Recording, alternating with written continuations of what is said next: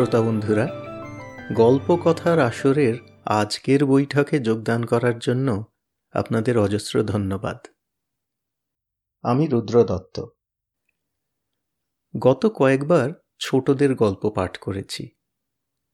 আজকে একটি গল্প পাঠ আরম্ভ করব, সেটা কিন্তু বড়দের গল্প। লেখিকার নাম আশাপূর্ণা দেবী।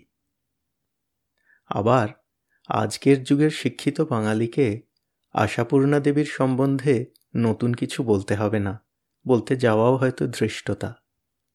তাও বলি, আশাপূর্ণা দেবীও লেখা আরম্ভ করেছিলেন কিন্তু ছোটদের গল্প দিয়েই।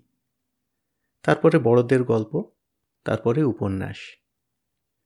বড়দের গল্প, যাকে সামাজিক গল্প বলা যায় এবং সামাজিক উপন্যাস, এইগুলোতেই আশাপূর্ণা দেবী তার অসামান্য প্রতিভার পরিচয় দেন।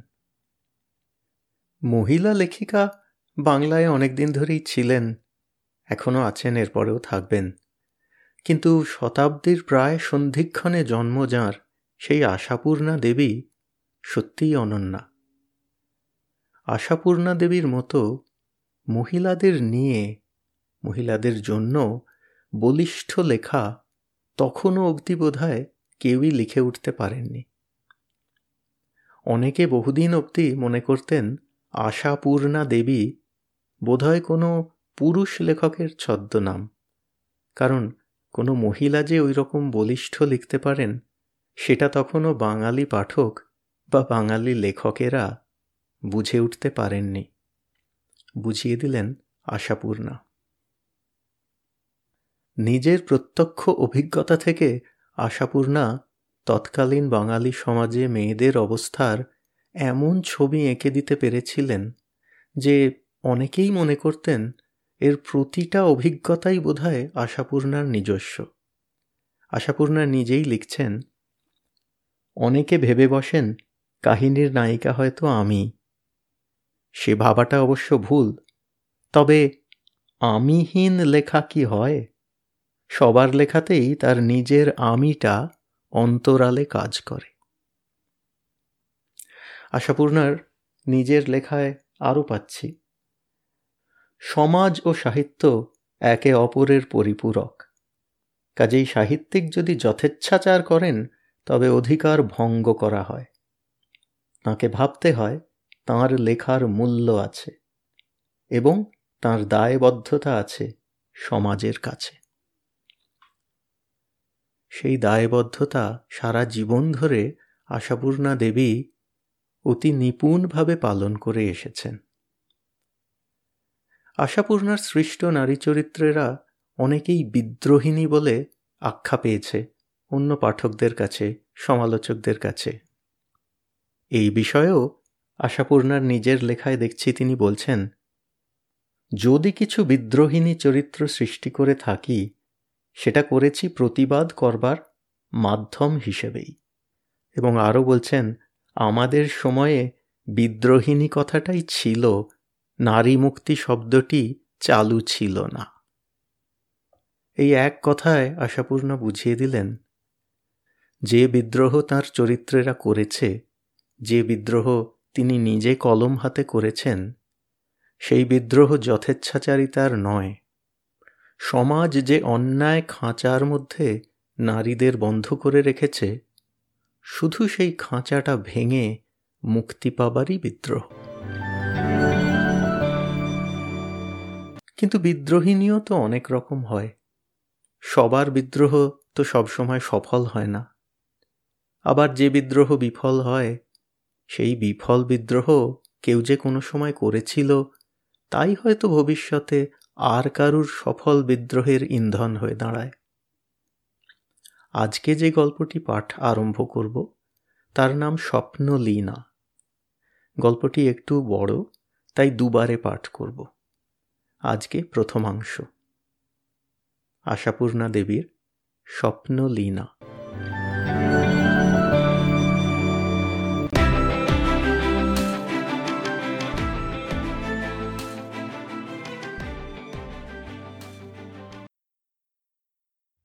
একটু আগে ঘড়ি দেখেছে কঙ্কা। রাত আড়াইটে।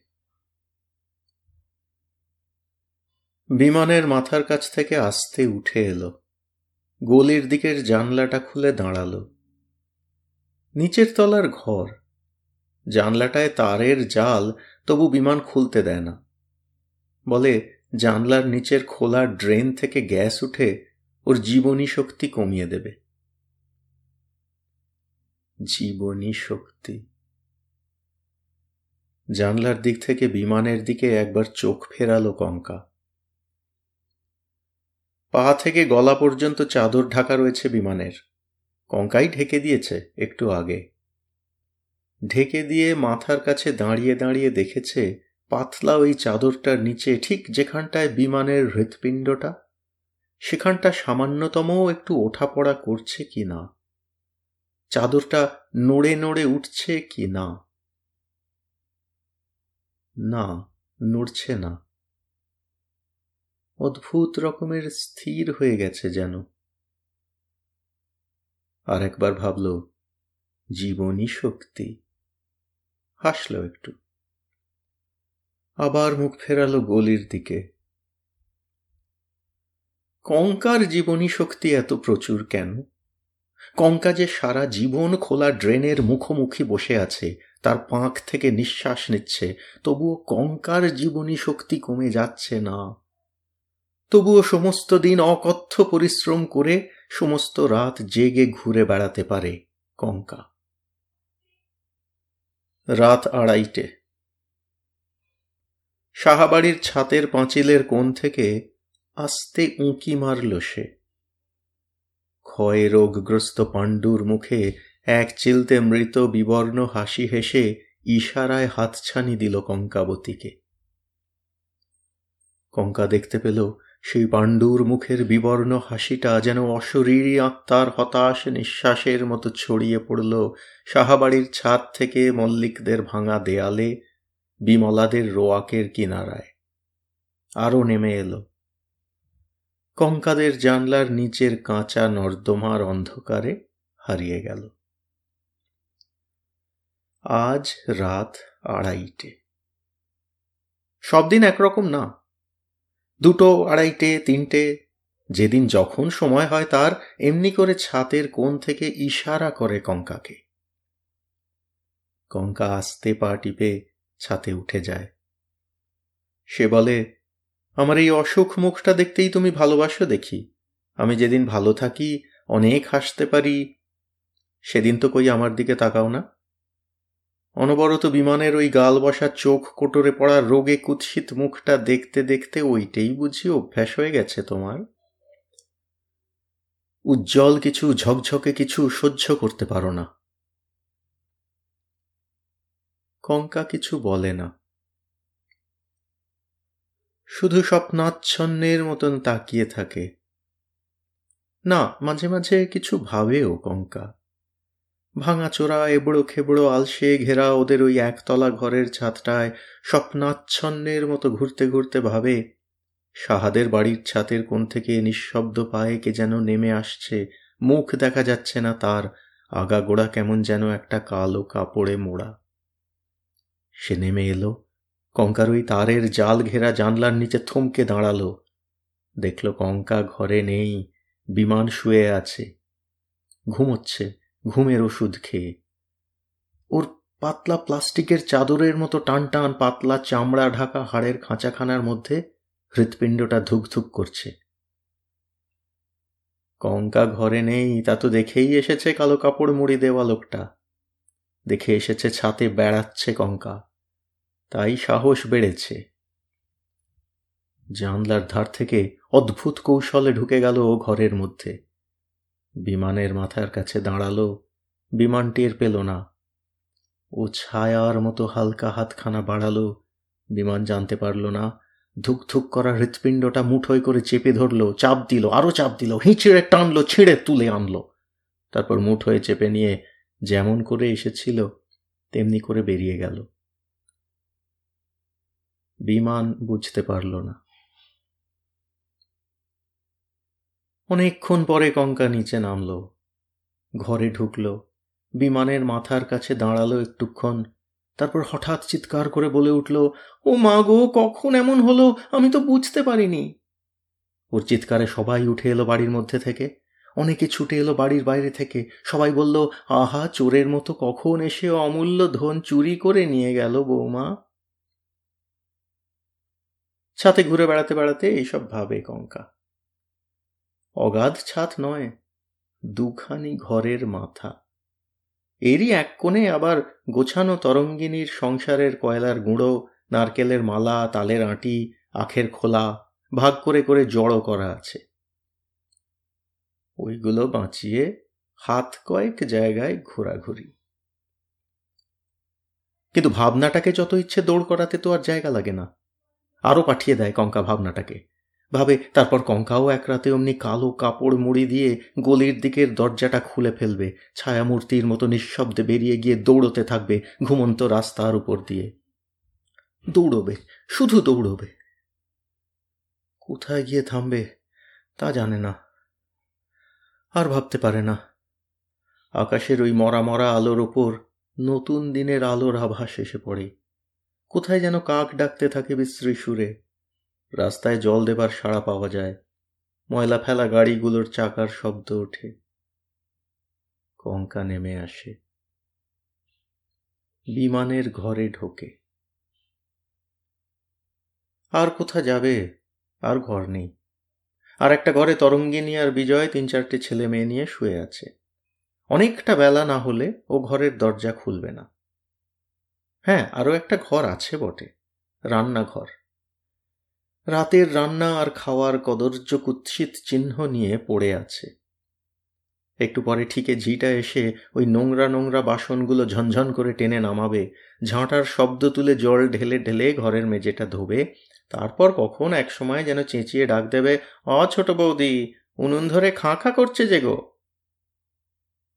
কঙ্কা ঘর থেকে মুখ বাড়িয়ে বলবে, যাচ্ছি তারপর বিমানের হাতে তোয়ালেটা ধরিয়ে দিয়ে তাড়াতাড়ি ওর মুখ ধোয়ার জল ভর্তি পিকদানিটা তুলে নিয়ে স্নানের ঘরে চলে যাবে।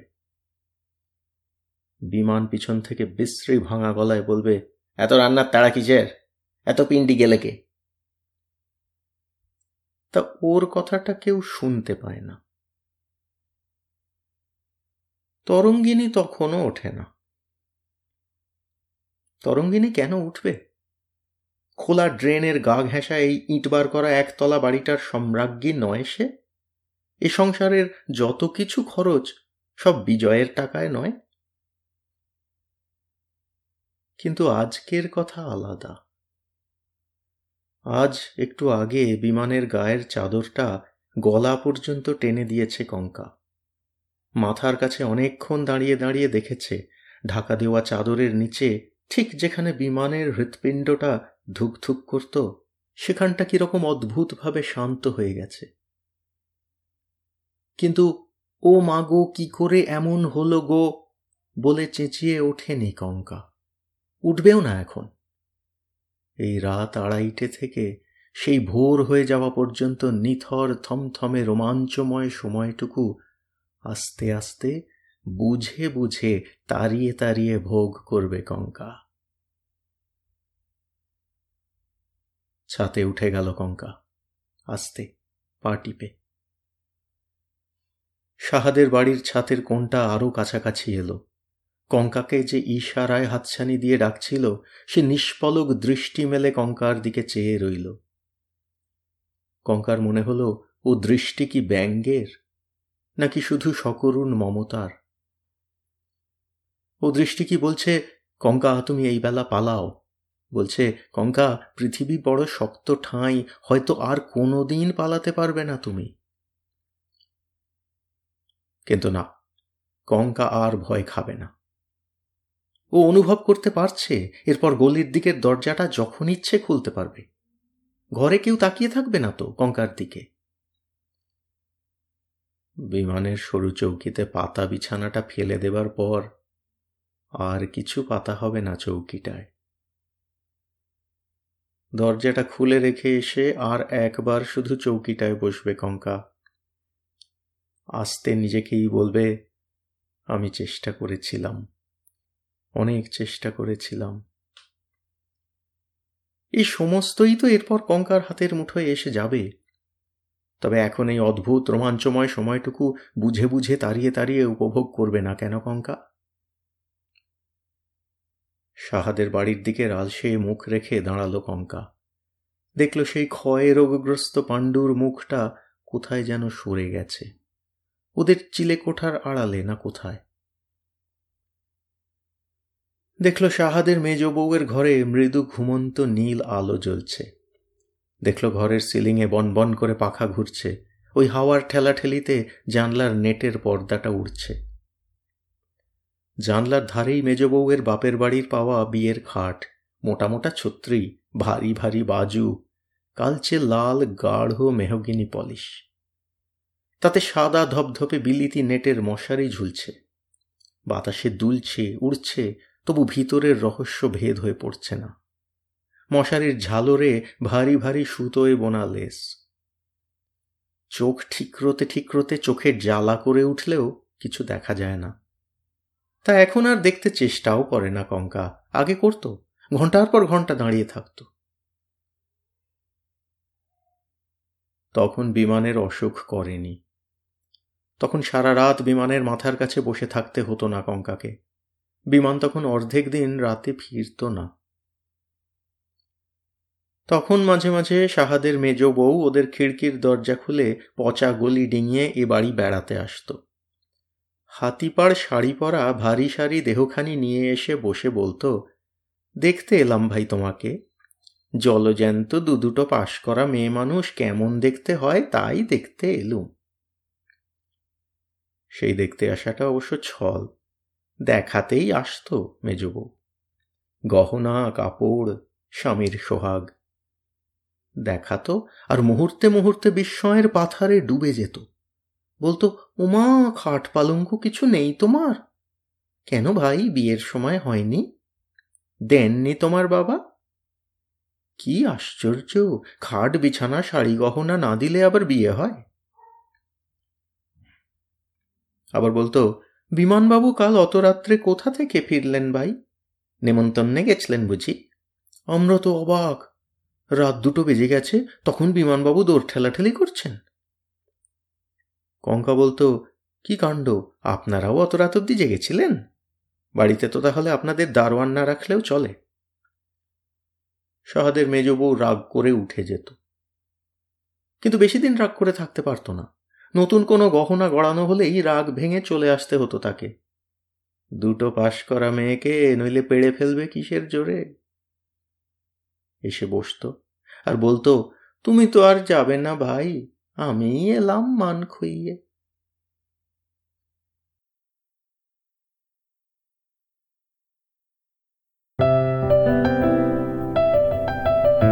আপনাদের মতামত আমাদের জানাতে ভুলবেন না কিন্তু, শ্রোতা বন্ধুরা। আমাদের ওয়েবসাইট গল্প কথার আসর dot org G O L P O K O T H A R A S O R dot O R G